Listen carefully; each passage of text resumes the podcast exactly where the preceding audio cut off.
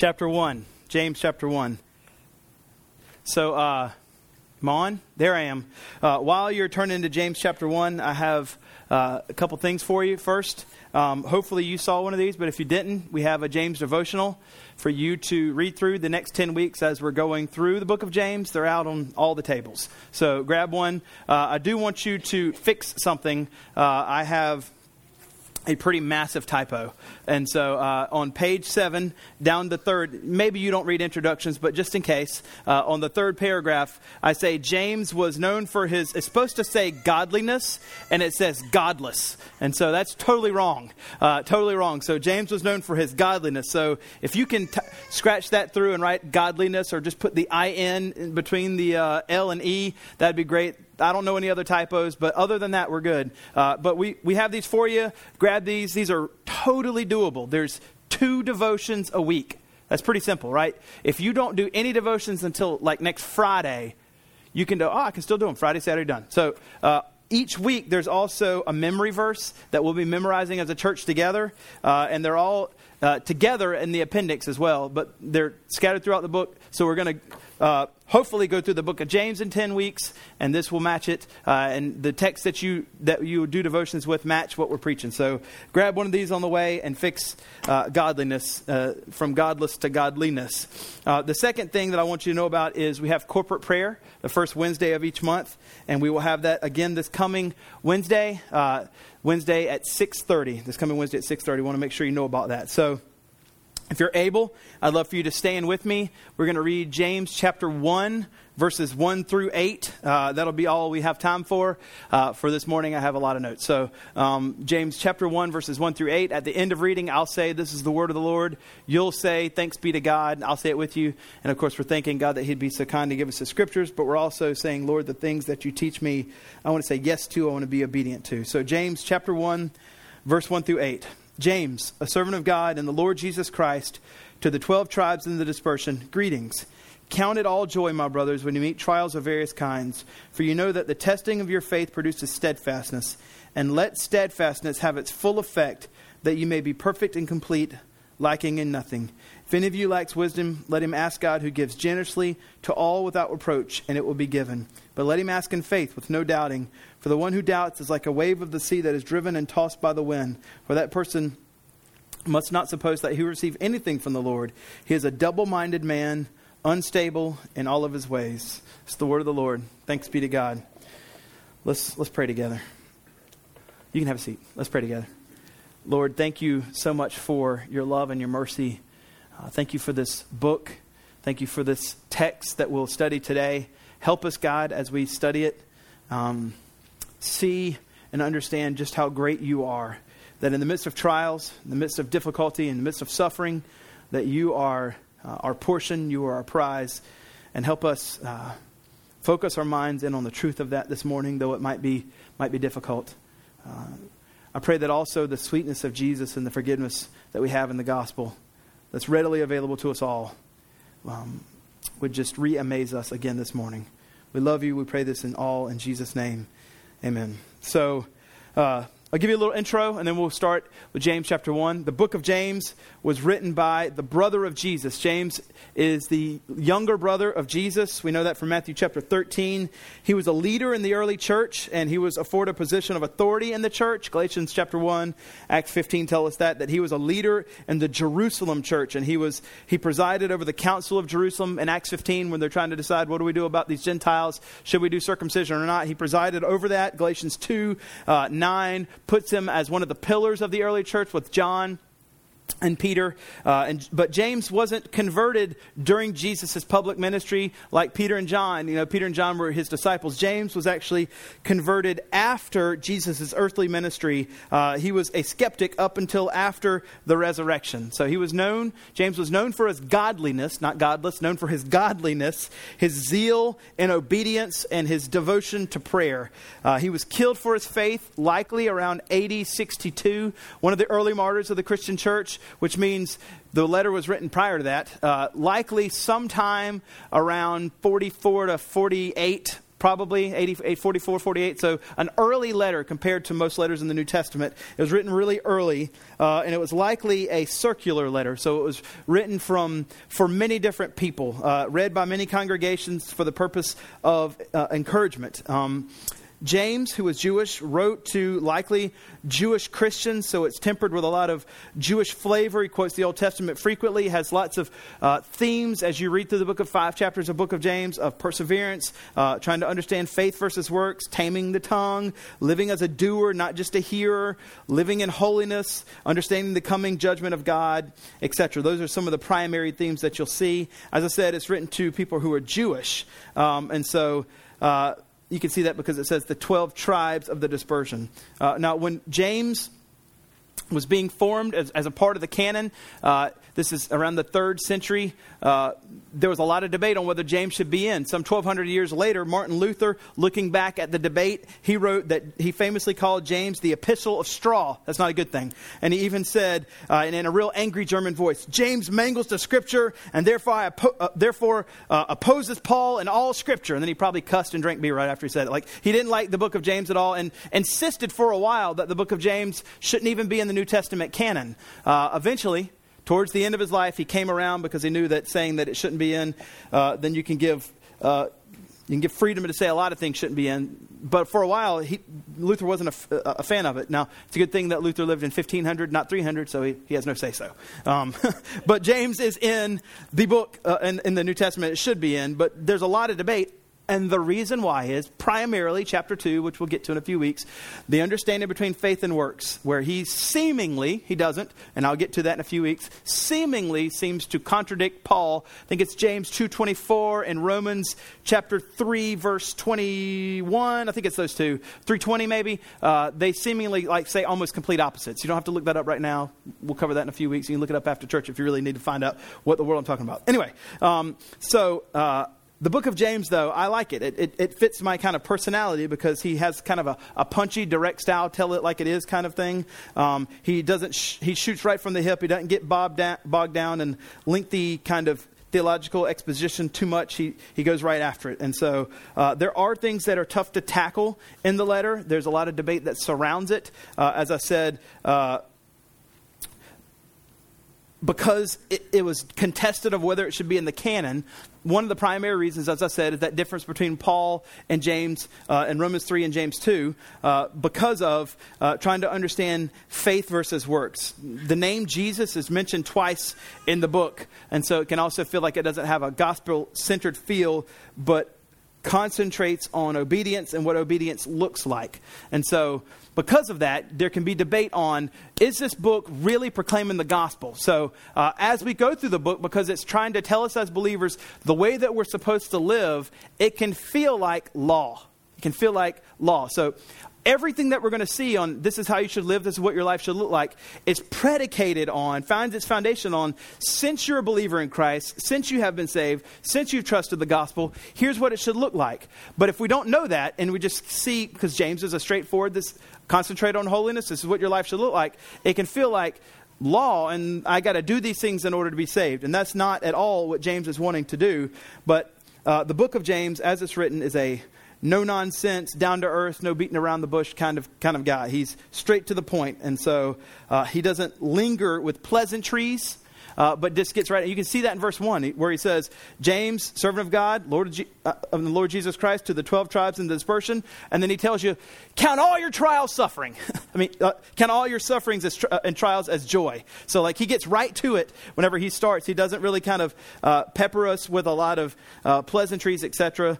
He gets right at the stuff. So, um, I like that. I, I, find it refreshing. It's kind of how I, how I am. And so, I don't know. I haven't done an Enneagram. You could probably number me. Some people have told me, but, but maybe that's why. Maybe it's because I like to get right down to business, and he seems to be the exact same way. But nevertheless, uh, James might not be your personality, but James was written by under the inspiration of the Holy Spirit, and so we can all benefit from it greatly. So um, we, we're going to see as we start going through here, uh, and we're just going to look at the first eight verses. James doesn't deal with a lot of pleasantries, and it goes straight into maybe one of the most difficult subjects there is in our life suffering, suffering through trials. And so you can see James, a servant of God, We've already discussed who he is, and he calls himself a servant of God and of the Lord Jesus Christ. So, this word servant, this is doulos, this is a bond slave. Um, so, he sees himself as a bond slave of his master.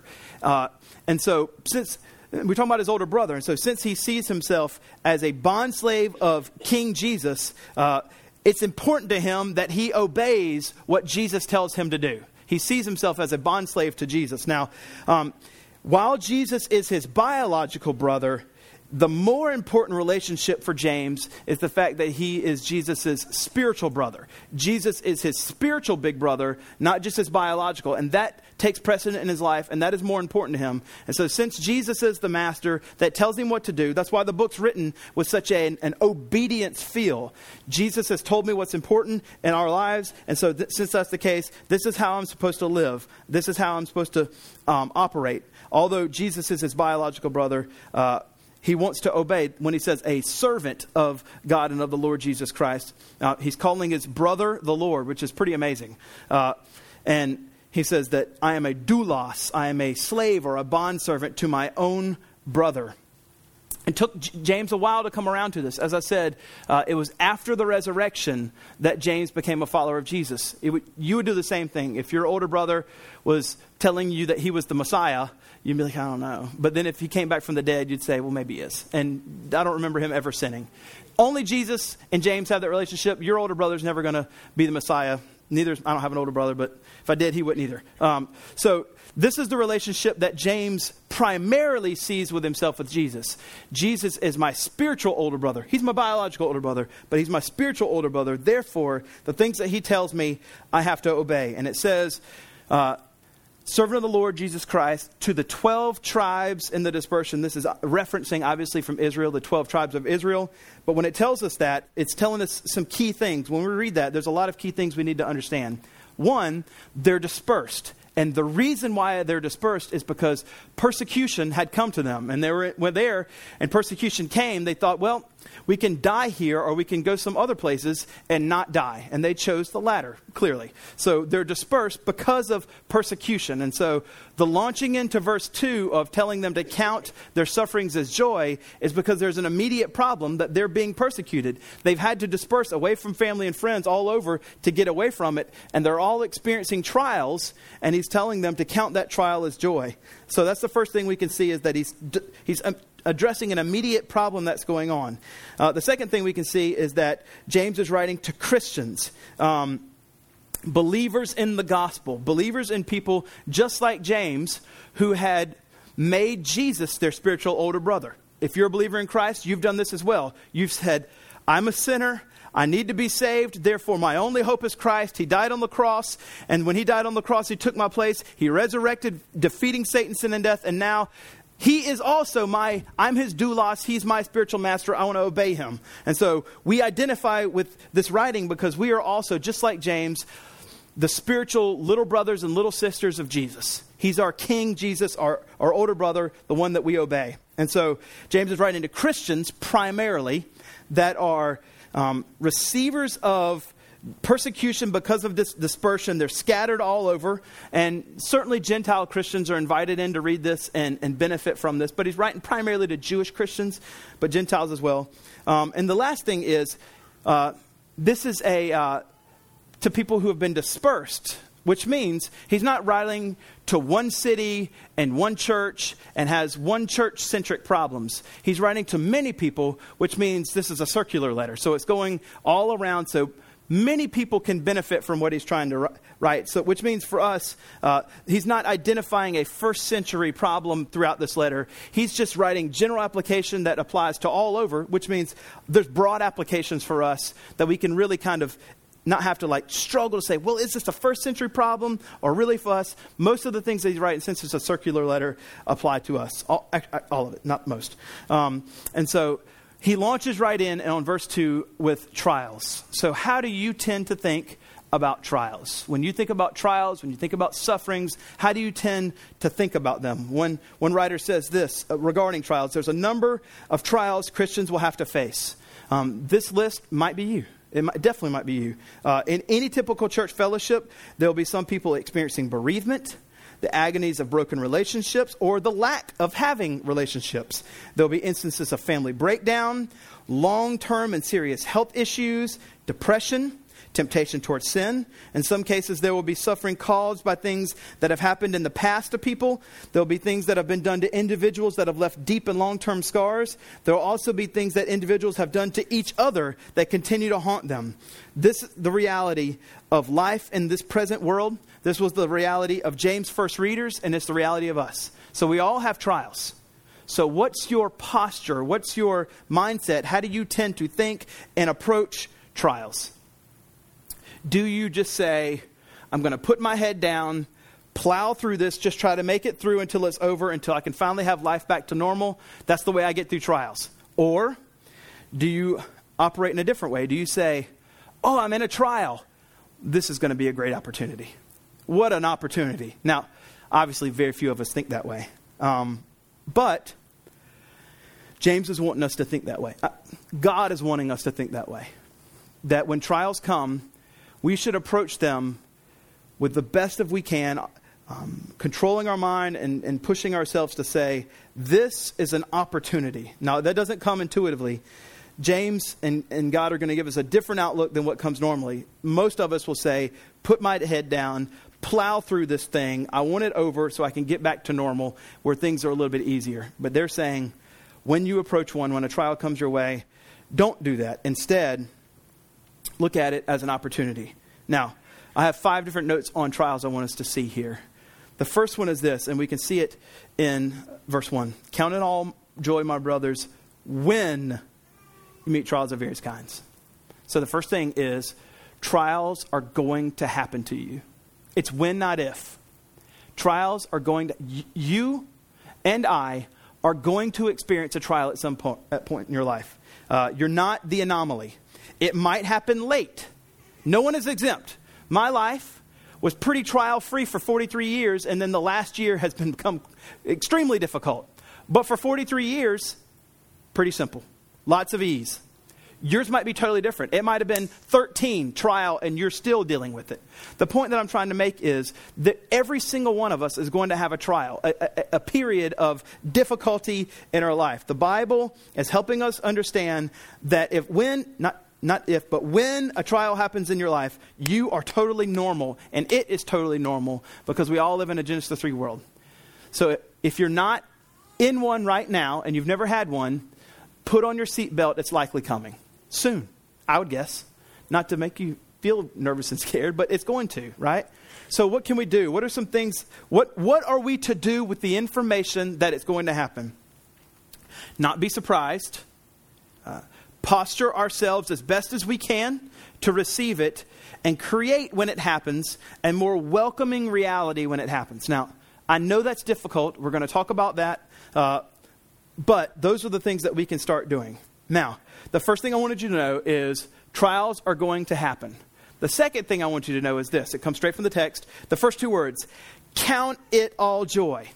God is instructing us to count it all joy. Some translations will, will say consider it all joy. Count or consider. So before we get into what we're supposed to react, we know that it's coming. And the second thing, you can go and put it up, is God is instructing us in this particular text more so how we're supposed to think than we're, how we're supposed to feel about trials. The, the primary instruction from God in the midst of a trial that He's giving to you right now is think a certain way. We're largely not capable to control how we feel about during, during trials, but we are largely capable of controlling how we think during a trial. Feelings are important. I'm not dismissing them but they should not be the focus. They're not James' focus, they're not God's focus. James is telling us that when a trial happens, even if we feel differently, we should think a certain way. It's important how we think. And this is written in the command form when he says count it or, or consider. This is an imperative form. This is a command from him. Think rightly during the trial. So we know two things it's going to happen, and when it happens, regardless of how we feel, God is primarily interested in the way we think during this. You're going to have feelings. I mean, some of us are emotional, some of us are not emotional. We largely cannot control that. we can try, thinking will affect our feelings if we're trying to think rightly, but the primary thing that God wants us to do once we go into it is to try to think rightly, even if our feelings are, are on a roller coaster ride. Third thing, and this is where we're getting to really the meat of it. We know that it's going to happen. We know that we're supposed to think. Here it is. Verse 3, number 3. The Christian way, or God's instructions on how to think about trials, is to count them as pure joy. If any of you count it all joy, and some translations say pure joy, count it all joy, my brothers, when you meet trials of various kinds Whenever you enter into a trial, you're supposed to think of it as an opportunity and you're supposed to say, oh man, a trial. This is awesome. I'm going to consider this trial, this hardship, this, this confronting of suffering as absolute pure joy. I am so elated this is happening. Now, um, in case you think that your trial doesn't apply to this. Notice what he uses, and he does it intentionally. James is making sure that no one discounts himself because he says, when you meet trials of various kinds, the various kinds is so that we will never think that our trial is the exception to the rule. This applies to every kind of trial all of mine and all of your trials, whether they're tiny, tiny, small, and you think, well, this is a real small one, so God doesn't really care about this tiny, small one, or if it's vastly huge, it's like God doesn't cover, and He covers the little trials, but not the big one. It doesn't matter, like where you are. Various kinds is trying to make us understand that uh, everybody is included into this mindset. Everybody, no matter what trial you're going to, is to consider this trial absolute pure joy. Now, I know that this is unbelievably difficult. It's unbelievably difficult. This is not the way that we naturally think about trials, but God wants us to think about them this way. Now, so if someone's experiencing trial, do you walk up them to them right, in, right when it hits them and say, "Hey, count this thing pure joy. This is great. This is going to be a great opportunity." Right in the midst of difficulty, you walk up and say, "Woo, what an opportunity. Count it joy." No, that's not at all. Like that's not what you do. Consider John 11 when Lazarus had died and Jesus walked up to Mary and Martha. He didn't say, Mary and Martha, it's a great opportunity. Consider your brother's death pure joy, right? What does he do? He grieves with them. It's a real moment. He grieves with them. So, when's the right time? When is the right time? Not then. Uh, as a pastor, I've been in the room with some of the most intense grieving I've ever experienced happening in my life that people will have. And in that moment, my only proper response with them is to be like Jesus in John 11 and grieve, not point them to count it all joy, right? So when do you can tell them to consider it all joy? When do you do it? Right now. Before it's happening so that they have a foundation set up, so that the Spirit has come and done in our hearts and minds the proper instruction beforehand, and we have a foundation set, a sturdy foundation, so that when the moment happens, we are better equipped to consider this trial as pure joy. Now, we likely won't react immediately in that, but we have a good foundation set up so that we will consider it pure joy. Why should we consider a trial pure joy? Why would God tell us, embrace this trial with absolute joy? What benefit is it to embrace a trial with, with, with great joy? James tells us, straight from the hip, straightforward, he tells you, because the trial is going to mature you in Christ likeness. That's why. Embrace the trial as pure joy not because the trial is great, but because what happens in your heart during the trial afterwards is great. So that's why it's pure joy. I'm going to be more Christ like. He says it straightforward to us right here in verse 3. For you know that the testing, that's the same thing as the trial, of your faith produces steadfastness, and let steadfastness have its full effect, that you may be perfect and complete, lacking in nothing. Lacking in nothing. So, the reason why we consider it pure joy is because the, the trial is going to mature us. Now, if our goal in life is more stuff, more ease, more comfort, then we will not consider trials pure joy. If our goal in life before trial hits is Christ likeness, when the trial comes to us, if our goal is Christ likeness and we're going to be conformed in his likeness during this trial, we can take joy in the trial because we know, we know no matter how tough the trial is, it's going to move us towards our goal of Christ likeness. But if our goal is ease, comfort, no pain, when the trial comes, we'll be shattered because we're not moving towards our goal. Therefore, we must have a radically God centered perspective on life so when, that when the trial comes, we really will embrace it. So, number four is God's agenda in our trial is our maturity and our completion. And so, our life goal, trials or not, is Christ likeness. So, when it comes, here it is. He's promised us this. He tells us that when a trial comes, know that when the trial comes, God's agenda in that trial is our maturity and our completion. Our, you, you, can name this all kinds of different ways our sanctification, our Christ likeness, our holiness, our righteousness being attained more, however you want to say it. But this is the ultimate purpose for trials in the book of James. The ultimate purpose for any trial in your life, for any suffering in your life, for any difficult circumstance in your life, the ultimate purpose is verses 3 and 4.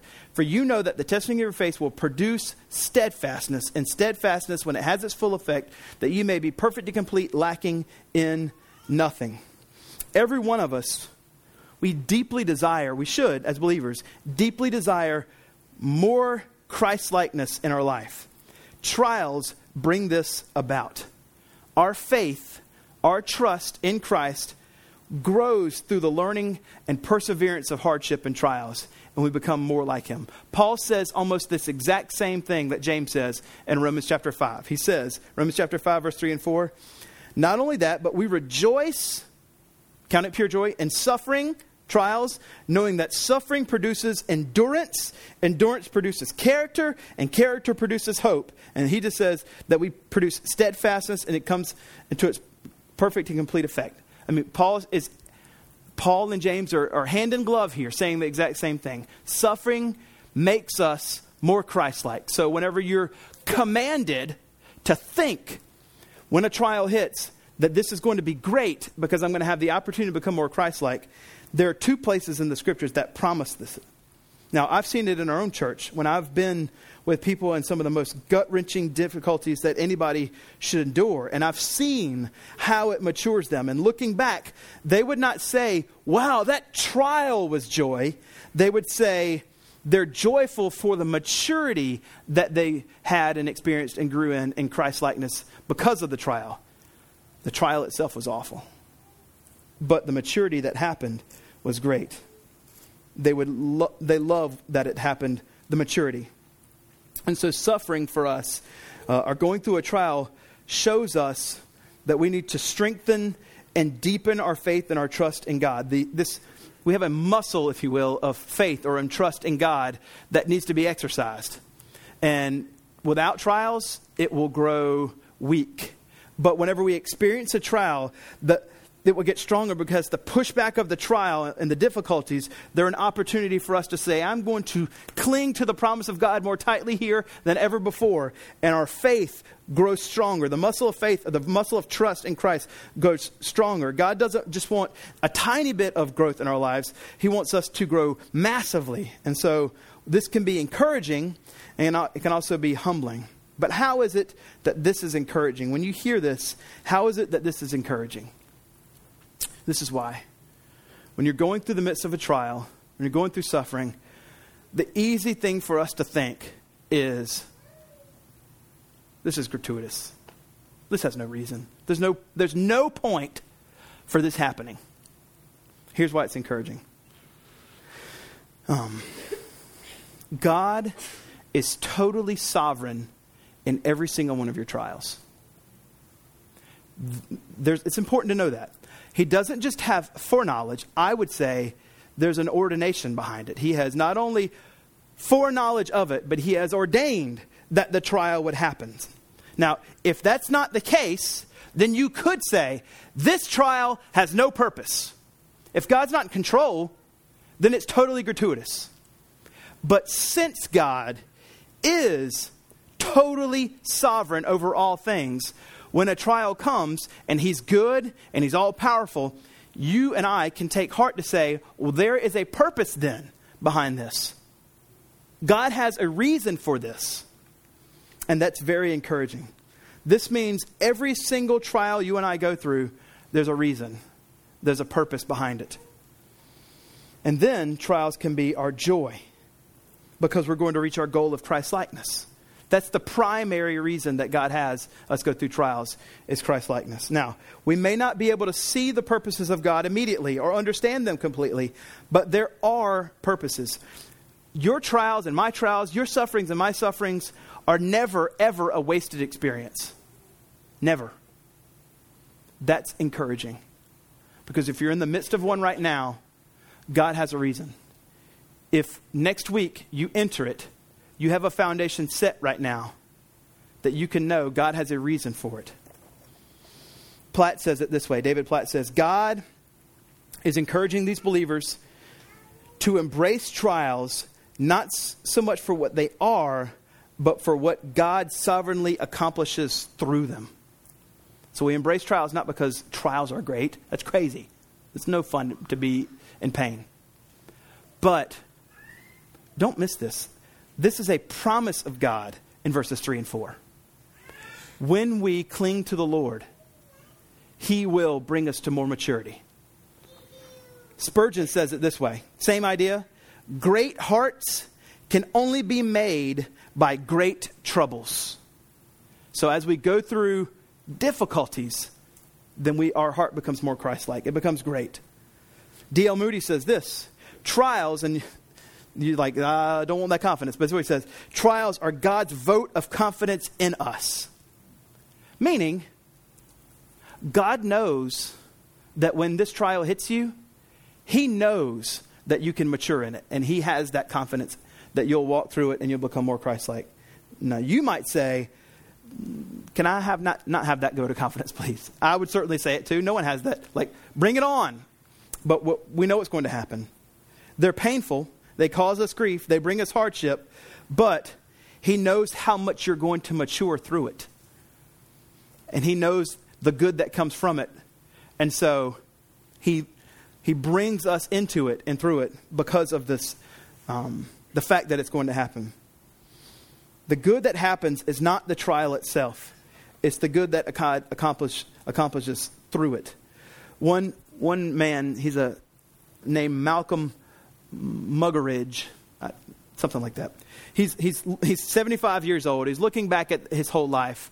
He's, he's looking back at how he grew in Christ. And this is what he says Contrary to what might be expected, I look back on the experiences at the time seeming, seemed especially.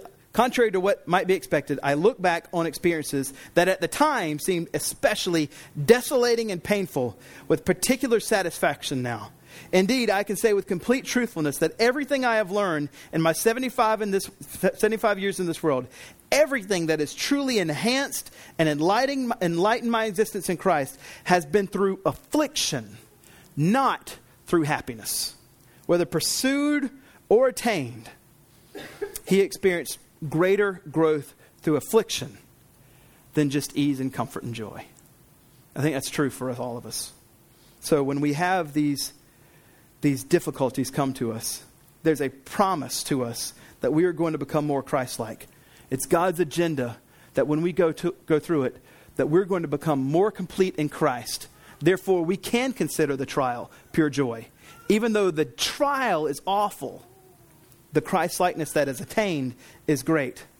Now, in suffering, in the immediacy of it, one of the dangers is that the pain is so all consuming that we are so absorbed by what we're going through in the immediacy of the pain that we are absolutely overwhelmed by it. And as I said in number two, God is primarily then, therefore, more uh, interested in the way we think than the way we feel. So, how is it that we can temper and train our minds to think rightly through the suffering whenever the immediacy of the pain is so difficult?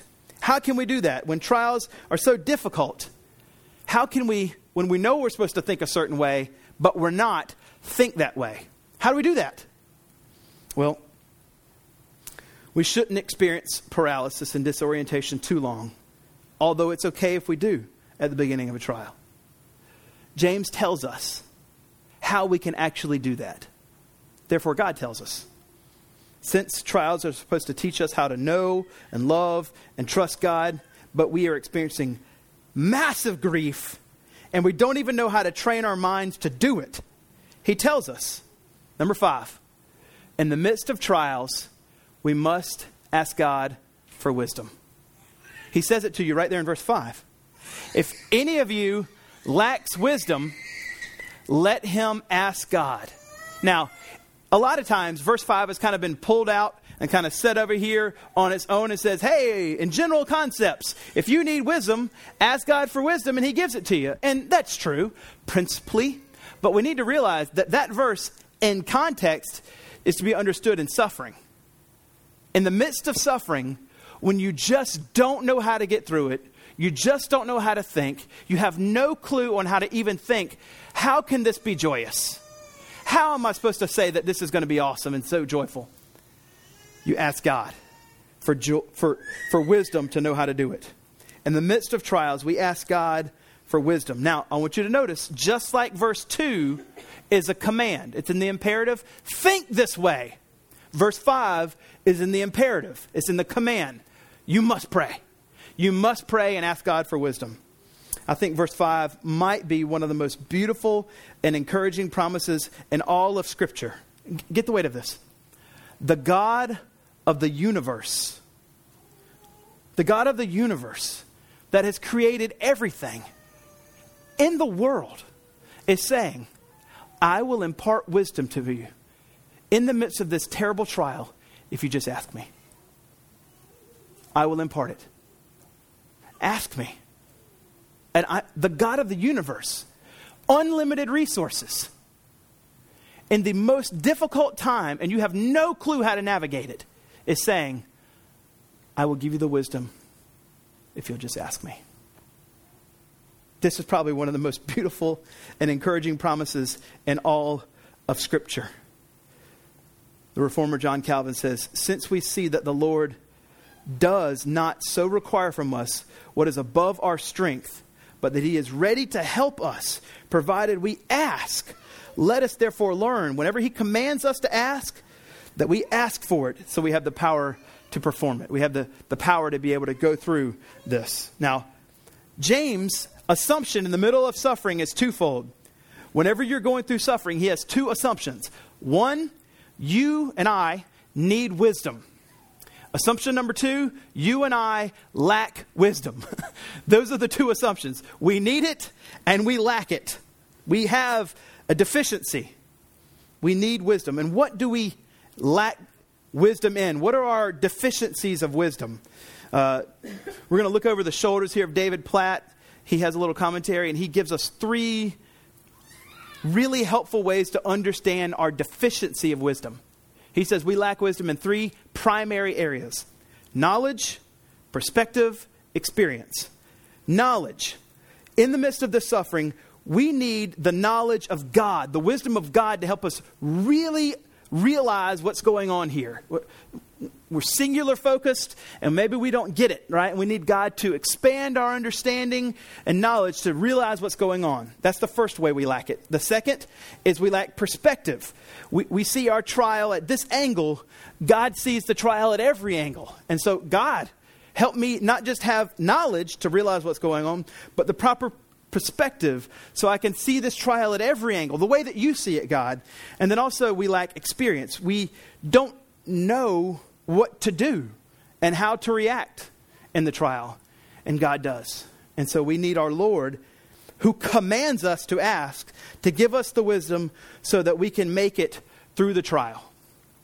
Now, verse 6 through 8, because he's talking about prayer, verse 6 through 8, James takes a little excursus and a, and a tiny little theology of prayer. Here's, what, here's a little theology of prayer. We're going to come to that in a second. I want to I want to go over it, but I want to finish his main thoughts here because, because James, when he says, If any of you lacks wisdom, let him ask God, who gives generously to all without reproach, and it will be given to him, sounds a lot like his older brother, J- Jesus, in Matthew 7, where G- Jesus says, If you then who are evil know how to give gifts, good gifts to your children, how much more will your Father who's in heaven give good things to those who ask him? Who ask him. And so notice the way here we're still in verse 5. We haven't gotten to the theology of prayer excursus.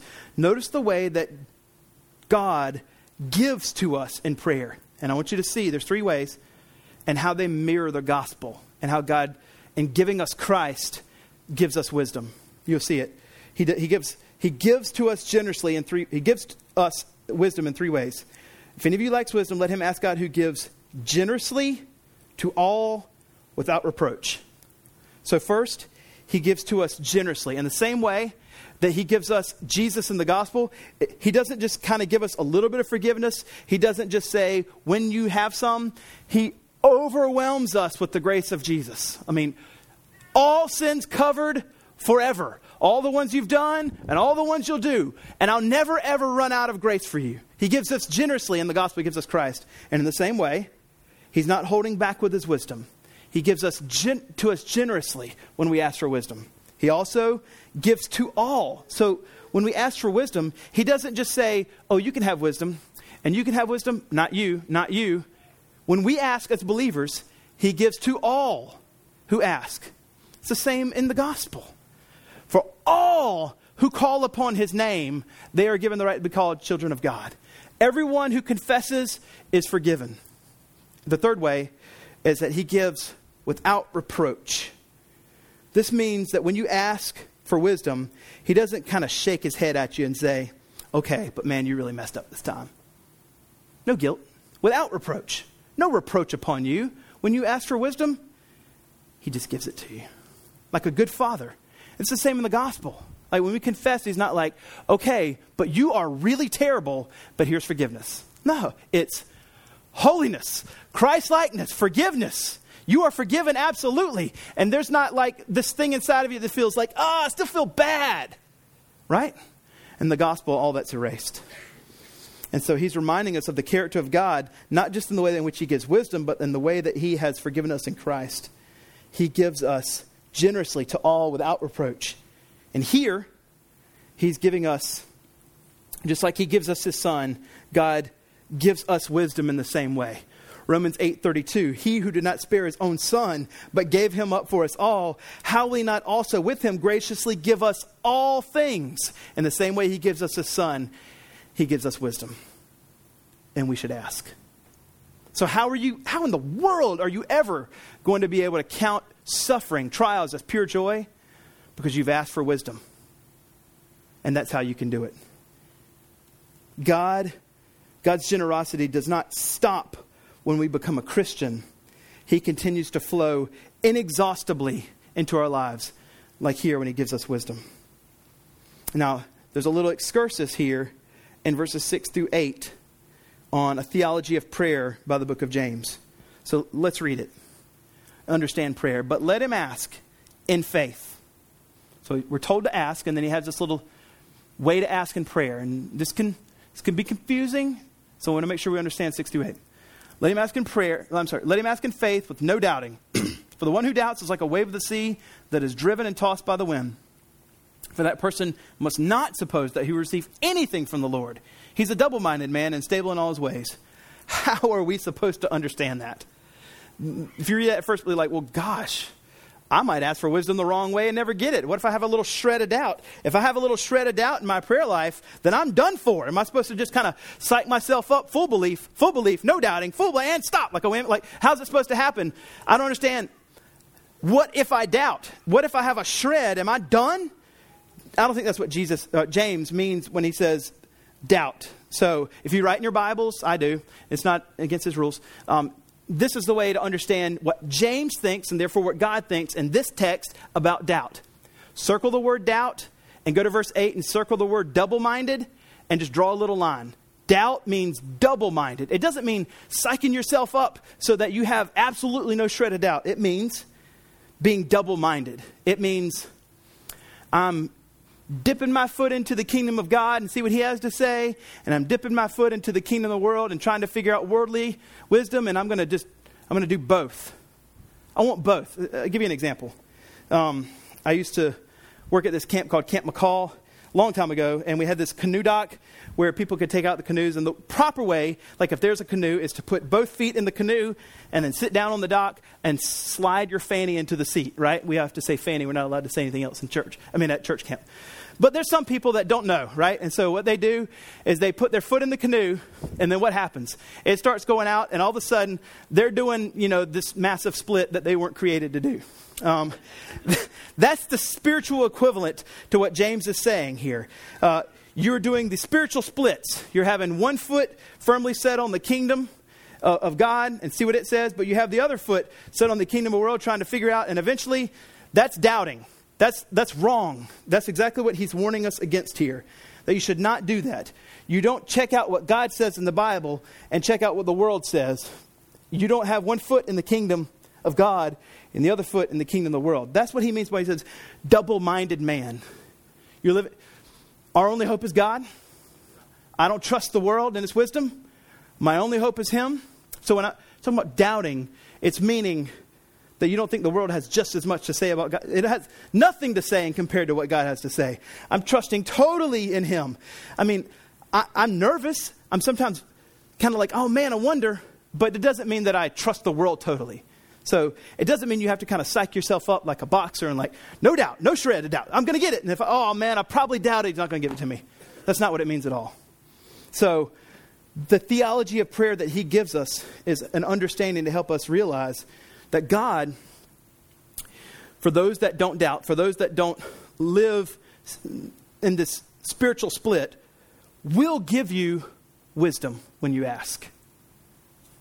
Now, let's be careful here.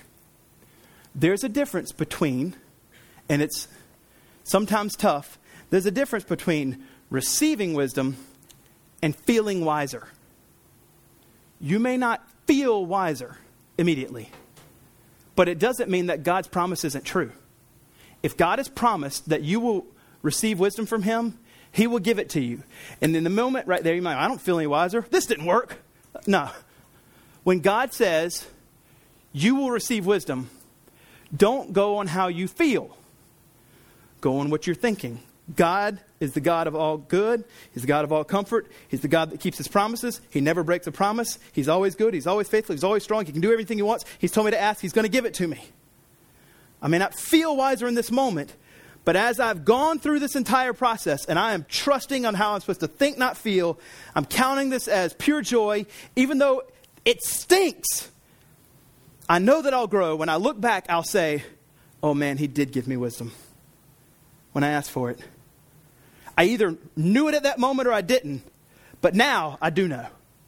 That's the truth. That's the way that the Lord works in our lives. That's the way that He works in our hearts. So don't confuse receiving wisdom and feeling wiser. It's a promise in verse 5 that the God of all creation has made to you, and you will receive it. So let's conclude this way Are you in a trial today? If you're not, you will be. And that's okay. That's what you have a family here for. That's why the Lord is promised to be with you.